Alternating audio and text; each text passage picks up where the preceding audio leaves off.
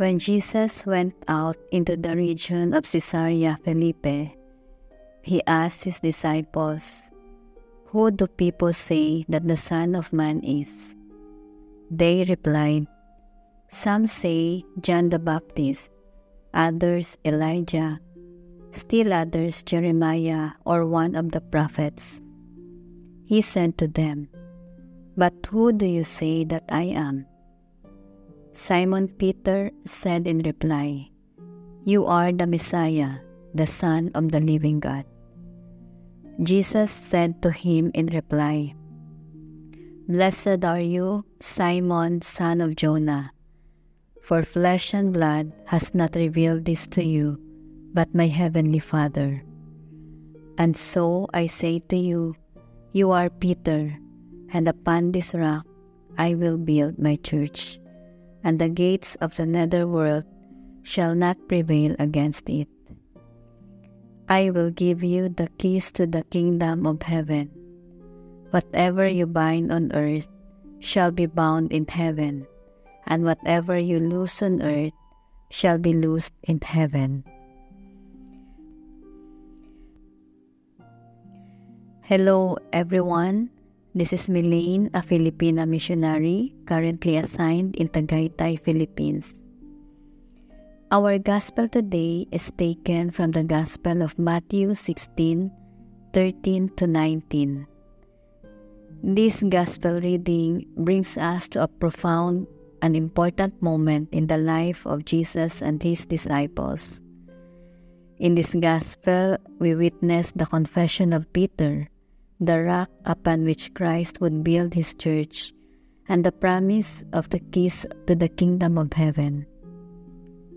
It was said in the Gospel that Jesus and his disciples are in the region of Caesarea Philippi. Well, this was a place of pagan worship where various gods were acknowledged and even revered. In the midst of this uh, spiritual confusion, Jesus asked his disciples a crucial question Who do people say that the Son of Man is? We have seen in the Gospel that the disciples respond with various opinions, reflecting on the diverse beliefs of their time. But then, Jesus asked them the most important question of all But who do you say that I am? And Peter inspired by the Holy Spirit, boldly declares, You are the Christ, the Son of the living God. This confession is the turning point of the narrative, the moment when Peter acknowledges Jesus not just as a prophet or a great teacher, but as the Messiah, the Anointed One, the Son of God.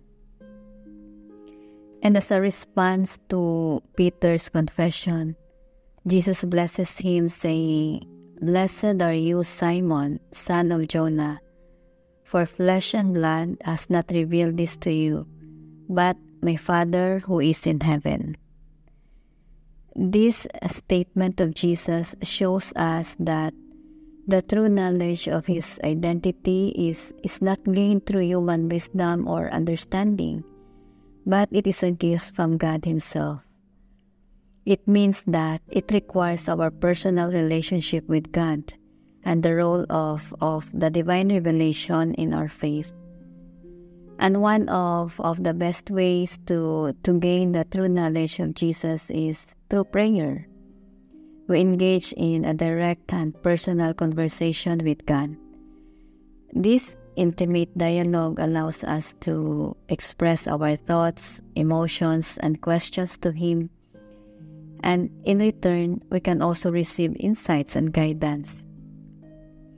Our faith is, is not just an intellectual exercise, it is a deeply personal relationship with the divine.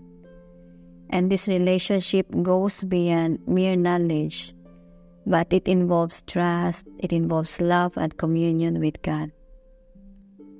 When we engage in prayer, we open ourselves to the possibility of receiving divine insights and revelation that deepen our understanding of Christ. Personally, prayer helped me a lot really to get to know more Jesus in my life. Prayer saves me because it taught me how to trust and surrender in those difficult times and especially when things are out of my control. Many moments in my life that that Jesus proved me that he is the one in control of everything and all I need is to trust him.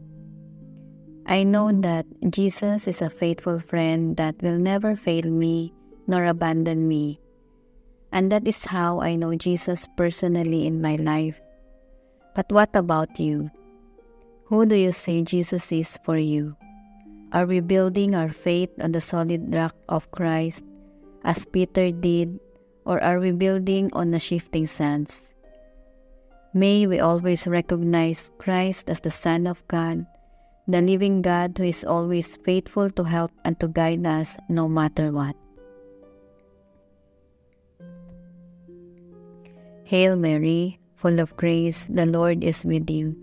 Blessed are you among women, and blessed is the fruit of your womb, Jesus. Holy Mary, Mother of God, pray for us sinners, now and at the hour of our death. Amen.